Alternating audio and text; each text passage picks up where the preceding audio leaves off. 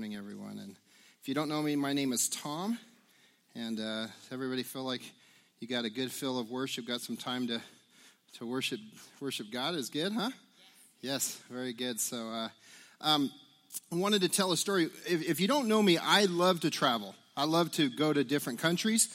I've been, my wife and I keep track of who's winning, and I'm beating her by the number of countries we, that I've been to. And, and so I've I've been fortunate to be able to travel around the world with, uh, with work and mostly work or, or on mission trips. And so it, I've talked about that for a period of years, our family was involved with this ministry called Destiny Rescue. From about 2009 until just recently, we were, we were involved with this ministry on some level. And this ministry, what they do is they, they go into brothels and into the, the, um, the, the underground world and they, they endeavor to rescue underage girls who have been caught and, and, trafficked into the sexual um, sex trade industry. And so we got involved with them. And from a period of like 2009 to about 2011, we were really involved, almost working full time with them on our off time from our business. And my job at the time was to travel and take teams of people from here to Cambodia and Thailand and take them on a two week trip and show them the world of, of Cambodia and Thailand, show them the ministry of, of Destiny Rescue, show them the need of why Destiny Rescue is operating. There was something about Cambodia and Thailand, one thing that I absolutely loved, loved, loved, loved, was that you can get a massage, a foot massage for $5, an hour long foot massage for $5.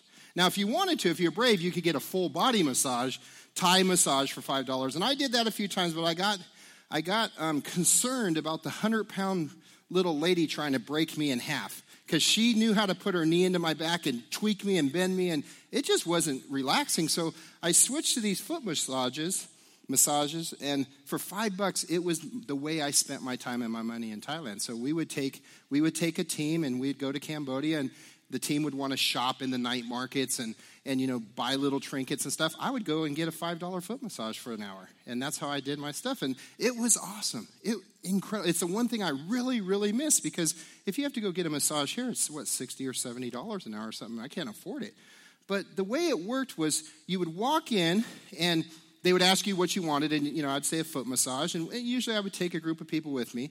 And they would then seat you and wash your feet and then they would proceed to massage your feet for an hour long using some really like good smelling menthol like um, lotion that would you know really just soothe your feet after walking around the hot humid dirty streets of cambodia or thailand and um, at the end of the hour, as the hour was coming close, they would actually massage all the way up your calf and really work you in. And then they would get and do, you know, you would think you were done and they would do your hands and then they would you know, have you turn around and do your shoulders and a head massage. So for $5, it was incredible. When they finished, they would tell you you were done. They did this little thing with, you know, where they patted, like karate chopped your back. And you would sit down, and then they would bring you a cup of green tea and some cookies and some fruit, fresh fruit, all for $5. It was, it was a great use of $5. Now, there's a few times in that we had some few experiences that were interesting, stuff that I remember. Like, so when we would land in Cambodia, we had just flown 24 hours from the US and we were jet lagged. So the way jet lag worked for me was I'd wake up at four in the morning and be wide awake, but about six or seven at night, I was getting tired. So I would be sitting there getting a foot massage and I would inevitably doze off. And I would wake up to everybody laughing. And they would, they would claim that I started snoring. And I, I don't snore you guys, somebody else, this must be the guy next to me. So, so that happened every single time. But one specific time I wanted to share. We were, my wife Joe and I were in Thailand, and there a friend of ours named Brittany, who, who's from Syracuse, she had lived over there and had been there almost a full year serving the ministry. And we took her out to dinner and took her to get a foot massage because living there on, on her money, she, she didn't get foot massages very often. We always took extra money. So we take her to get a foot massage. And the, the, the specific place we would go to in that town, you walk in and they had these wonderful, relaxing, lounging chairs that you would sit in. But before you sat down, you would have to go around to the back where you'd sit on this wooden bench and they would first wash your feet. Now, for me, uh, you know, they always take your flip flops off they wash your feet, and then they give you a pair of flip flops that would fit my daughter, and I'd have to kind of like do this funky tiptoe walk just to get back to my seat. But this specific time, we sit down, the three of us sit down, and we put our feet in the bucket of water, and the three women approach us, and they start having this conversation. And we're kind of staring at them, and they're kind of going back and forth, and Brittany just starts busting up. And she had learned to understand the Thai language in the year that she was there. And she's laughing and laughing and laughing. I said, What are they what are you laughing about, Brittany? And she's, I'll tell you later, I'll tell you later. What had happened is as they walked up, they saw Joe and her beautiful, dainty little feet. And they saw Brittany and her nice little feet. And they saw my Fred Flintstone feet. And they started to argue about who was going to have to rub my feet and they were bickering like I, and here's what she told me they're saying. I don't want to rub his feet you rub his feet. Do you see the size of those feet? I don't want to rub those feet. And they're going back and forth on who's going to have to handle me now, we had taken our, our family there on one of the trips, and we had pull up on the motorcycle, and we had ride three or four on one little scooter, and my son would ride in front of me, and they got used to seeing us pull up. They would run out to the motorbike and grab my son and carry him in. He was about seven or eight at the time because this cute little blonde boy, and for an hour, they just had to sit here and go like this to a little boy, you know? But to my, you know, big old blocks, they had to work them and that sort of thing and they were they were just fighting and bickering over it. And then one of them conceded okay i'll be the one to give in and rub this guy's feet. And they would rub your feet and they'd always smile and and speak real kindly and you know and serve you service really well for five dollars. Now the, the the job of massaging feet is not a, a high paying job. It's, it's a lowly job even in thailand and cambodia. They, if they're charging five dollars the person who's doing the job gets like somewhere between $1.50 and $2.50 for that hour of work. So there's just not a lot of pay involved in rubbing some white dude's big old block feet. But they did it and they served. And I, we would always make sure we tipped. And it, and it was always just a wonderful thing for me. I don't know about for the person doing it, but they always acted like they were enjoying doing the job. I want to I want to just to share that story because it's going to come back around here in a few minutes. But but if you've been hanging out with us for the past few weeks, here's the question we've been trying to answer. We've been trying to answer what does an all-in follower of God look like? So if you if you if you're this here this morning and you say I'm a Christian, I'm a follower of God. I, I, I, have came and, and recognized who Jesus is. I, I know who God is. I, I want to be led by Him. I want to serve Him. We've been asking the question what does it really look like when we say we are Christians or we are all in followers of God. And part of that is, is my idea that if we can talk about this and all kind of come to a commitment in our life of saying, I want to be all in for Jesus, then as we approach Easter and as we move on as a church, we will be prepared to really do God's work in this, in this world, in Warsaw. And so we've been asking this question, and what we've been doing is looking at Acts chapter 2. So if you have, you have your Bible, you could turn to Acts chapter 2. We're going to kind of jump around, and I'm only going to reference this scripture a couple times because we've read it over the past few weeks. But here's what's happening. In Acts chapter 2, the, basically, as you read through Acts chapter 2, the first Christian church is, is formed. Whole, Jesus has died, Jesus has risen from the grave, Jesus has ascended into heaven. The, the believers of Jesus are waiting. The Holy Spirit comes on this day. It's, it's awesome, it's powerful. There's a message preached. 3,000 people say, I want, the, I want to be a Christian. I want to be a part of, of God's church. I want to be I want to follow Jesus. And this church is formed. And you could pick up in verse 42, and it, it starts to share that what the, these early believers did is they were worshipers of God. And we talked about that a few weeks ago, that they, they got together every day and they worshiped God. They understood who God was in their life, and they truly, as a group, worshiped God. And then, and then we saw that they were generous people. We looked at that a couple weeks ago. Generous people, meaning, in, if you read in verse 43, 44, you'll read that, that these people were selling their possessions in order to bring it to the group so everybody can, it was just an even playing field that we just want to serve each other. We want to see God's kingdom grow. And so we're willing to give of our resources so that the kingdom of God can grow. And last week we talked about that they were, they were devoted people to, to the community. That they, as they got together, they devoted themselves to one another.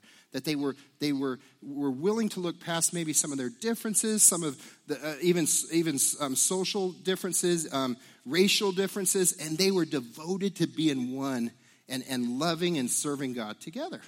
And so this morning I want to build on top of that. And here's, here's, here's the take home. Here's what I want to, the big idea is I want to say that an all in follower of God is called to serve. And I want, I want to just add that to the, to the list of things that an all in follower of God looks like. So when, when we want to look at an example in the Bible of what it looks like to serve, there's a, there's a really awesome, awesome story that we can look at. But, but it's a story that I think is the most awkwardly interpreted story that we interpret. And that's the, the story when Jesus washes his disciples' feet. And you can find that in John chapter 13. But let me just tell you here's how the story goes it's Passover night, and it's actually the night that we're going to be looking at in a couple weeks where Jesus knows that that night he's going to get arrested, he's going to be betrayed by some of his disciples, he's going to be arrested, and eventually the next day he's going to hang on the cross and die. And so Jesus goes to dinner with his guys. It's the Last Supper. We've all heard of that, right? The Last Supper. He goes and they're, they're about to have dinner, and Jesus gets up out of his place and starts to wash his disciples' feet. Now, this caught his disciples off guard because at this point, they know they knew who Jesus was. They believed in who Jesus was. They had been with Jesus, watching Jesus heal, heal sick people, watching people who couldn't see receive their sight as Jesus met them watching people who couldn't speak speak, watching dead people walk up out of, the, out of a deathbed, wake up and get up. They had seen who Jesus was, they knew who Jesus was. To, to them, he was not only a, a great teacher, but he had become their Lord. He, he, had, he was recognized in such a way that a few, a few um, times before, one of the mothers of two of his disciples came and said, Hey, Jesus, can my son sit on each side of you when you are established in your kingdom? When you sit on your throne, can my sons sit next to your next to you on your right hand and your left hand? They knew who Jesus was. So it caught the disciples a little bit off guard when Jesus stood up and started to wash their feet. And you could read about it. Even one of them named Peter, he protested. He said, No, no, you can't wash my feet. I need to wash your feet. And then they had a little dialogue, and he moves on to wash his feet. But here's why I think the story is powerful it's the last night of Jesus' life. It's his last time before he goes to the cross to be with his, his, his people, with the guys that he had, he had been spending his life with, living with, day in and day out, traveling with. And, he, and it, it was his time to do his final impartation to them, to share with them his final, what's important to him that he would like them to carry on. Now, if it was me, I'd be saying, guys, tomorrow's going to be a rough day. Can one of you kind of massage my shoulders and can you, we all gather around for a group hug? I need some, I need some like safe, safe time, some, some you know comfort. But Jesus gets up and starts washing his disciples' feet. And what he, uh, what I believe he's saying here is he's saying, guys, it's so important that you serve. It's so important that you rid yourself of the selfishness that the world will have you be to serve other people.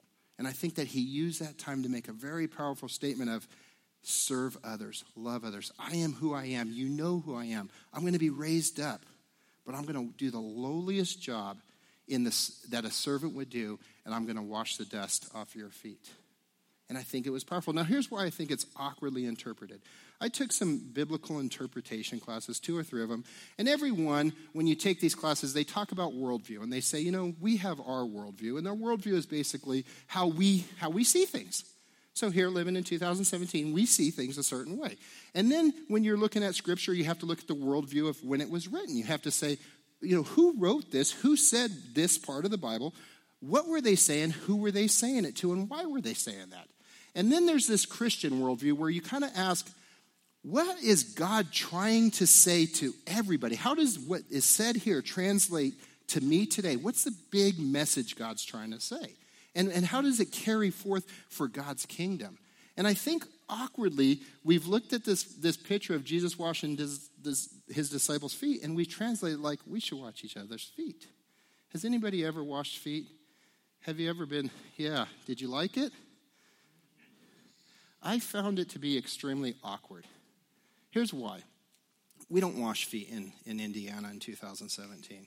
It's just not what we do as a culture. But, but I've been in, in times where, for some reason, we symbolically we're going to wash feet. And so you sit around in a circle, and somebody brings out a pail of water, and, and they start going around. And of course, it's men and men and women and women. They separate us. And I'd have no problem washing my, my wife's feet. Or like my daughter, she's got some bad scarring on her feet from when she was an accident when she was younger. So sometimes her feet hurt. So we have to get some lotion and rub it into her feet to try and relieve some of her pains. But you sit around with a group of guys and you all take your socks off and you stare at each other and somebody starts washing the feet right and then they you know it's your turn and you're supposed to wash the guy's feet next to you so you know you kneel down you look longingly into the guy's eyes because you have to show brotherly love because man I, i'm doing this because i love you and i want to serve you and you get their foot and you try to ignore the corn or the bunion or the toenail that looks like it belongs to frankenstein and you rub and you wash and you try and do it like in this symbolic way. And if you really love the guy, you got to get inside those tootsies, you know, and get get the lint out. And it's gross, and you're like trying not to dry heave. And you're staring at this guy awkwardly, and he's staring at you. And symbolically, I've served you. And then the biggest problem comes for me is that next I'm in line, and the guy next to me is now going to wash my big club feet.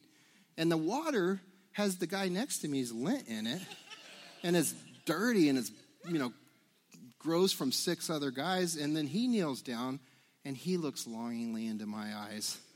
And I'm like, I think we've misinterpreted what, what Jesus is doing here. I think the whole point of what Jesus was doing on his very last night with his disciples is he's serving them. He's saying, we are no better than everybody else. We can do the nastiest, dirtiest job to serve other people for God's kingdom. And what that would mean today is, you know, changing diapers. I'm, i was fine changing my kids' diapers. I don't like changing other people's diapers. You know, when you do that diaper check where you, and you know it's a bad diaper when you put your thumb in there and pull it back and, yep, dirty. And it's somebody else's kid and you got to change this exploded diaper. That's like, that would be like the bottom of the barrel serving for me. But Jesus says, I'm, I'm, I'm, I'm giving you an example of what to do. You're not, you're not better than anybody. Go serve. Serve people. So, so here's what I want to do. Here's what I do. I want, I want us to, to ask the why, why we should serve and look at, look at some, some ideas from Jesus and then, and then just look at the how, okay? And, and then we'll just wrap it up there. So, so, real quickly, here's the why. The first reason why we serve is that Jesus tells us to. If you read further in John chapter 13, towards the end of the story of him washing his, his disciples' feet, he says this He says, And since I, your Lord and your teacher, have washed your feet, you ought to wash each other's feet. I have given you an example to follow. Do as I have done to you. So he's just saying, I've, I've served you in the way that the lowest person in the house, the lowest servant in the house, has to serve. I've given you this, this example. Go do it. I think it's a simple, it's a simple, it's a simple thing for, that God gives us to just serve people. Go serve. We, we want to call ourselves Christians. We want to call ourselves followers of God, and, and we don't serve. Jesus said this in Luke. I don't think it'll be up there, but he said, he said, Why do you keep calling me Lord, Lord, but you don't do what I say? Why you want to be, you want me to be your Savior, you want me to be your Lord, but you don't actually do what I've laid out for you to do. Sometimes I wonder if God just sits up there and shakes his head at us like, when are these people going to get it? I said, serve, go serve. So, so we serve because Jesus tells us to. We serve because we are, we are filled by God when we serve. Let, let me explain it this way. Have you, ever, have you ever used the line or maybe heard the line, ah, that church, I'm just not being filled? I, I, just don't get filled when I go to that church. And, and, and here's what I would wonder I'd wonder if you've heard somebody say that or if you've used that, if you were to evaluate your life and your involvement in that church, did you actually serve in that church? Were you actually engaged all in to see that church come to, to the place of meeting its vision that, that God's laid out for that specific body? Or were you just there on a Sunday hoping that you would get enough from the pastor to carry you through the rest of the week. And by Saturday, Sunday afternoon, you've forgotten what I said. And so you, you just don't feel like, man, I'm just not getting anything out of that church. And, and Jesus says, you will be full when you do what God's laid out for you to do. You remember the story? I love the story. It's becoming, I think it's my favorite story in the Bible where Jesus meets the Samaritan woman at the well. I think that there's so much in that that is crazy for us to look at. But here's, here's part of the story. It says that Jesus sat down at the well because he was tired. He was, he was wore out from the traveling. And he sent his disciples to go into the town to get food. So his disciples are gone, and Jesus has this incredible conversation with this woman. And he has this conversation, and I think that he sent his disciples in to get carne asada burritos because I think Jesus loved Mexican food. And there's probably an El Comal, you know, in, in some area there. And he said, Go get us burritos. And his disciples return and they're saying, Come on, Jesus, eat. And he says this to him He says, I have a kind of food you know nothing about. And they start wondering, like, who brought Taco Bell to him? Because we have El Comal. Did he already eat? You remember this, right? Now, now, here's the interesting part. He was tired. He was fatigued. He said, Go get us some food so we could be restored. But he ends up in this really intense conversation doing God's will with this woman. And they come back and he says, I'm good. I don't need anything more. And, and, and he says this after, after he, you know, he explains this to his disciples after they're wondering, how, how would you get some food? He says this in, in John 4. He says, My nourishment comes from doing the will of God who sent me and from finishing his work. So here's how I would here's how, what I would say for today. If you're a person that's been involved in church and you just say, "Man, that church isn't meeting my needs. I'm just not getting it. I, I leave there and I feel empty." I would say, "Are you serving?" I would say, "Have you made a commitment to do what Jesus told us to do and really engage and serve the body? Are you, have you, are you really committed to being all in the way the early church was by serving?" And then, so, so we, we, we serve because Jesus tells us to. We serve because we're filled by God to serve. And then, and then we're served because we're gifted to serve. 1 Peter 4.10, it says, God has given each of you a gift from his great variety of spiritual gifts. Use them well to serve one another.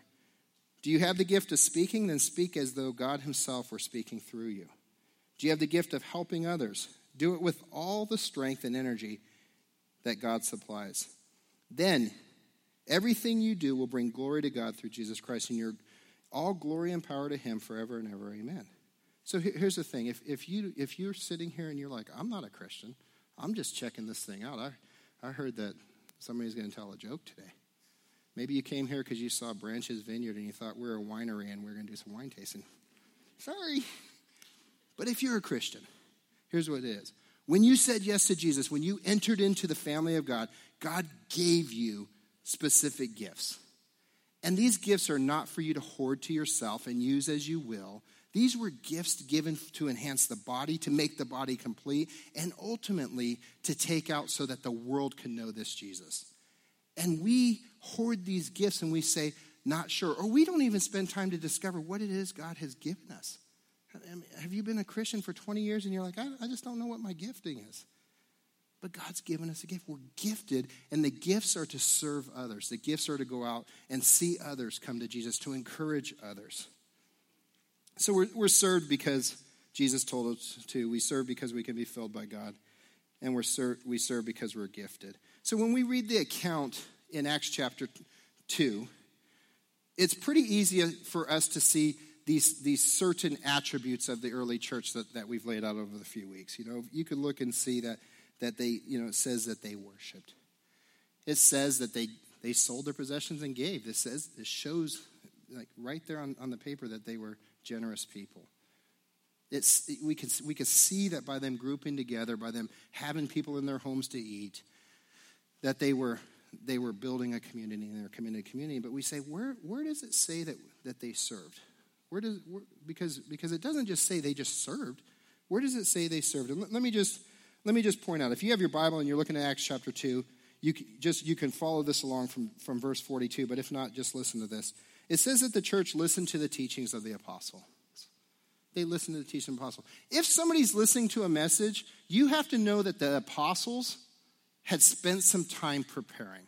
They had spent some time of their free time or whatever to prepare teachings that the early church was listening to. So, so, so the apostles were serving the people of the early church by sharing with them the word of God. It says that they that they shared meals together. There was 3,000 people the first day. This church was a mega church instantly, and they shared meals together. Who prepared those meals? Who who cooked and labored in the kitchen? Who went out and bought the food that needed to be bought? Who gave the money? These people were serving each other so that they could all eat. I, I know at my house, meals don't just happen, they don't just show up on the table. Somebody has to go in and work and serve to prepare a meal. It says they prayed together. I, I, would assume somebody had to lead their prayers of 3,000 people, like gather them together and say, let me, let, me, let me help lead this. They worshiped together. Somebody was leading worship. Somebody was serving by, by preparing and leading worship. They took the Lord's Supper. When we take the Lord's Supper, it's like a three part thing. We'll take it next Sunday. Somebody comes up and gives a, a, like a devotion about the Lord's Supper. Somebody coordinates everything. Sarah Payton coordinates all the people. Somebody has to come and get go buy the bread and put the juice in and get it ready. And then we have two couples that serve in the back. So it takes about eight, six or eight people to make the Lord's Supper happen. What, who, who served the Lord's Supper for 3,000 people? People had to serve. And then there's the hidden one. That's the biggest problem. I think it was probably the problem from day one of the church, and it is today. Who took care of the kids? Because those 3,000 people didn't include the kids. Who took care of the hundreds and hundreds or maybe thousands of kids? Somebody was teaching Sunday school, somebody was serving. And so, so for us today, if you're part of branches, and if you're not part of branches, but you're part of another church, here's what I want you to challenge. Want to challenge you to. I want to challenge you to ask yourself, where am I serving in my body, in my body, my local body, my church, whether it's branches or somewhere else, that's that I'm using my gifting, that I'm using my abilities that God's given me, that I'm just serving because there's a need. Where am I serving as an all-in follower of God? Am, am I serving? Am I serving? And sometimes, here's what I wonder I wonder if sometimes we don't recognize what a Sunday morning service looks like. You know, I had this line. I had this season where I went to church, but God had to do some work on me. Every Sunday we would leave church and Joe would say, Tom, what'd you think of the message? And I didn't listen to the guy. I tuned him out as soon as he started talking. And so my line was, oh, I liked what he had to say. I could liked what the guy had to say. But now I recognize that guy probably spent like 10 to 20 hours during the week preparing a message to, sh- to talk for 30 minutes.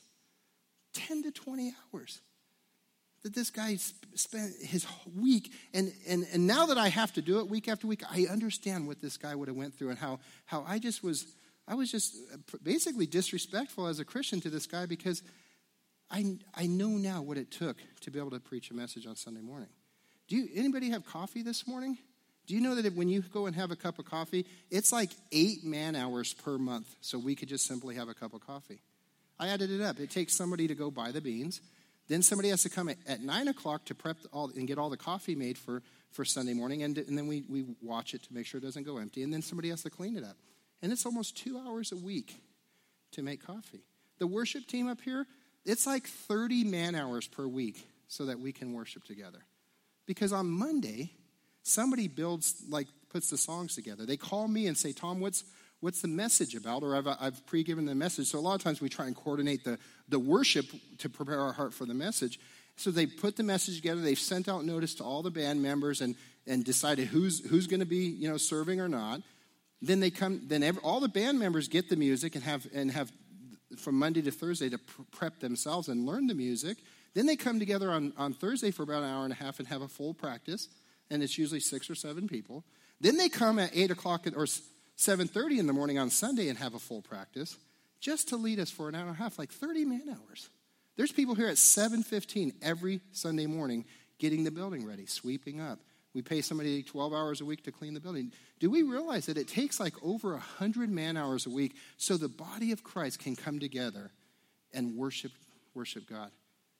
And, and the problem we have is a lot of times it's like 20% of the people doing the work. Now, we have some great people serving in this church. A couple weeks ago, you might have noticed I was sick. We came to church, and I didn't, and I, I was just, it was when we had that flu going around. And luckily, we had scheduled to preach at the top of the service. So I was just sick. I was really feeling miserable. I mean, I was in bed for the next three days. And I got up and I preached my, the message. And then I literally went in my car and drove away, and went home because I just couldn't handle it. You know that I didn't have to worry one bit about who's going to lock the building, who's going to clean up the coffee, who's going to make sure the toilets are all flushed so that they're not sitting stale for two days, who's going to turn all the lights off, who's going to make sure that the kids kids all get checked out. I didn't have to worry about anyway any of that because the people that serve here serve very well. They serve very well. But but where are you at? Imagine this. Imagine a church where every single person who is a follower of God, every single person who says, Yes, I'm a Christian, serves wholeheartedly. And you serve within your gifting, and you serve because you just see that there's a need. Imagine what that would look like. You know what that would look like? As a body, first of all, a lot of people would have some relief that are doing multiple, multiple jobs because we would be able to start to spread the tasks out. But also, what would happen is we would be serving so well that it would start to spill out of this building into the streets.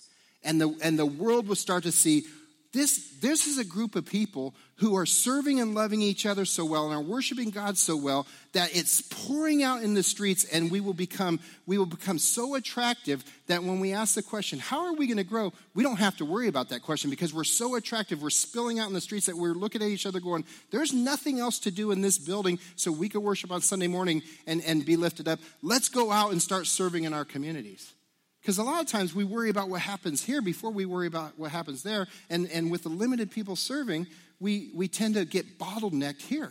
But if everybody sitting in here said, I'm going to serve, I'm going to find some way to serve in that church because that's my church and that's my family, and I'm going to serve well, we would be spilling out into the streets. I think we're the kind of people that, that, that can do that.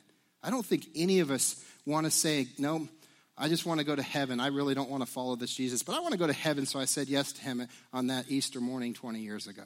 But I think deep down, God's given it in you to be a worshiper of Him, to say, I want to worship God. I want to come to a place where everything is about my worship for God. And out of that spills this desire to love other people, even when we're different, even when we smell different, even when we look different, even when we don't agree on doctrinal issues. But yeah, it's okay. We're different, but we're going to just love each other.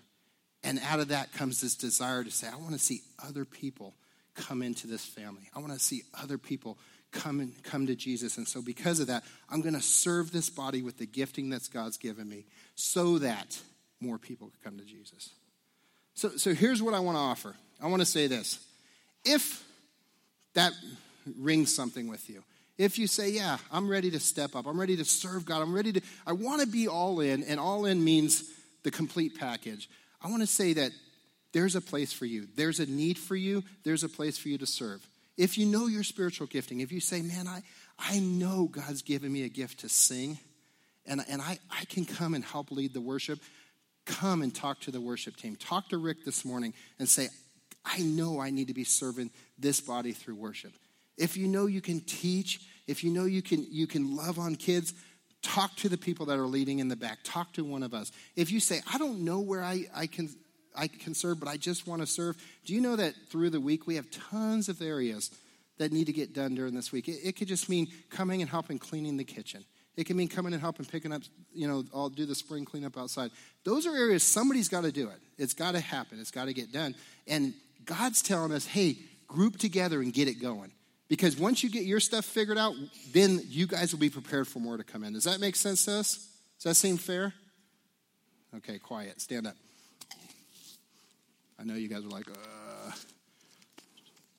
Here, here, here's, here's an observation, okay?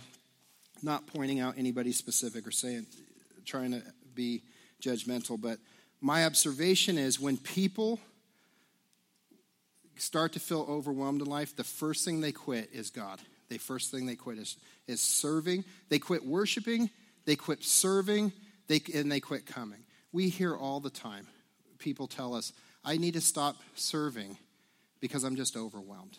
And it frustrates some of us because the overwhelmed means you're saying you can't come for two hours on a Sunday and serve God's people? And, and my frustration is, I bet you spend more than two hours a day on Facebook. This is me being judgmental. Don't you, can't you quit Facebook and then you won't be so overwhelmed and then you can come serve? Or can't you reorganize your schedule so that you actually don't feel overwhelmed? Because we all have 24 hours in the day. We all have the same time. It's just a matter of you don't want to, or, or uh, really what I think happens is Satan loves to make us think selfishly, to say, oh, I need my time. I need it needs to be about me, but everything about the body of Christ, everything that we've been looking at for the past few weeks involves being selfless. Because worshiping God means not worshiping yourself. Because giving your money means not hoarding it to yourself. Because being a part of a community means loving people that, that maybe aren't like you. And serving means giving up time and energy that you have to use the gifting God's given you to, to help see God's kingdom move forward. So, so, so let's, let's just be real. If you don't want to serve, just say, no, don't want to do it. I'd respect that. We'll respect that, but, but it, we don't need to make excuses. Just say, no, I don't want to. Or, yeah, you know what? I need to serve because that's what God, Jesus told me to do. I need to serve. Okay, so will you pray with me and then we'll wrap up there and and I love you guys. here's here's how it's gonna I'll pray and then they'll lead us in another song of worship. If you're new here and you don't know, we always provide a time at the end of service to pray for people because we know that that we have a lot of dirt on our feet from the world and we need that dirt washed off. And sometimes we need people to love on us and be around us to see some of that, that stuff fall away. So, so if you came in here heavy, if you came in here with, with that you're carrying something, you don't have to leave carrying that because there's a God that heals. There's a God that, that takes care of stuff. There's a God that, that will meet you where you're at. And you have to just be willing to say, God, would you meet me? God, I can give you this. Can you, can you take this from me? And so we offer a time where people will be up here. And at the end of the song, if you want somebody to pray for you, if you just feel like, man, I need, I need to offload, feel free. Just feel very comfortable that we love each other. We're, we're really wanting to be a community of people that love each other. And so, no condemnation, no judgment, no judgment. Just people that want to pray with you, love, love you, and ask God to to interfere with what's happening in your life. So, so that would be that. If at the end of the song you want to continue to worship, the band will play a little bit longer. You could just stay in your seat and worship. You could feel free to do whatever you want. Or you, if you're done, you could take take conversations and fellowship outside. Okay, so will you pray with me? And and would you just, um, as I pray, would you just be be evaluating your heart and your commitment level to to God and, and to to using the gifting that He's given you. So God, would you would you be just touching our hearts right now, Lord? Would you have us to be honest with ourselves and with you? God, I'm praying with the person right now that's saying, Yeah, I, I need to serve you. I need to, I need to worship you through serving you. God, I recognize that you're, that I want to be all in for you, and that, that includes using my gifting and serving. So, God, I'm praying with that person, and I'm just saying, Lord, would you meet that person in such a way that they know, they know that you're with them, that they know that you're moving in their life. God, I'm committed to being with the person that says, I, I want to serve, but I have no clue what that means, what that looks like. God, would you, would you give that person just a comfort to know that there's a place, that there's always a place, there's always a place that, that you can get in and, and, and, put some skin in the game and, and, and just serve your, your body. God, if I'm praying with that person right now, if that, that says, I, I have this desire, You've, I have this thing on my heart, I just don't know how to see it played out. God, would, would, you, would you give that person just the boldness to not, not feel like it's arrogance, but just say, God's given me this and I, I need to see it happen. And God, would you give us the, the resources and the, and the ability to see that played out so that that person's walking out your will for their life so that they can be filled doing what you've called them to do. And Lord, we do this, we commit these things because we want to see your kingdom come. God, we don't want to be a, a, group of people that just huddle here on Sunday mornings. We want to be a group of people just active for your kingdom out in the world. And God, we, we just we need a nudge sometimes. We need to understand what you've told us to do. And God, I just I'm praying with the people that are saying yes, that are saying, it's time. It's time for me to serve. God, I'm also saying thank you, Lord, for those that serve well. There's so many people in here that, that have, are giving their time, giving their energy and really serving your kingdom well. God, would you bless them? Would you, would you just would you just instill in them right now that that that they're doing your will? Would you fill them up in such a way that that they don't feel like they're being drained because they're serving, but they're feeling they feel like they're a river of your of you passing through them as they serve out.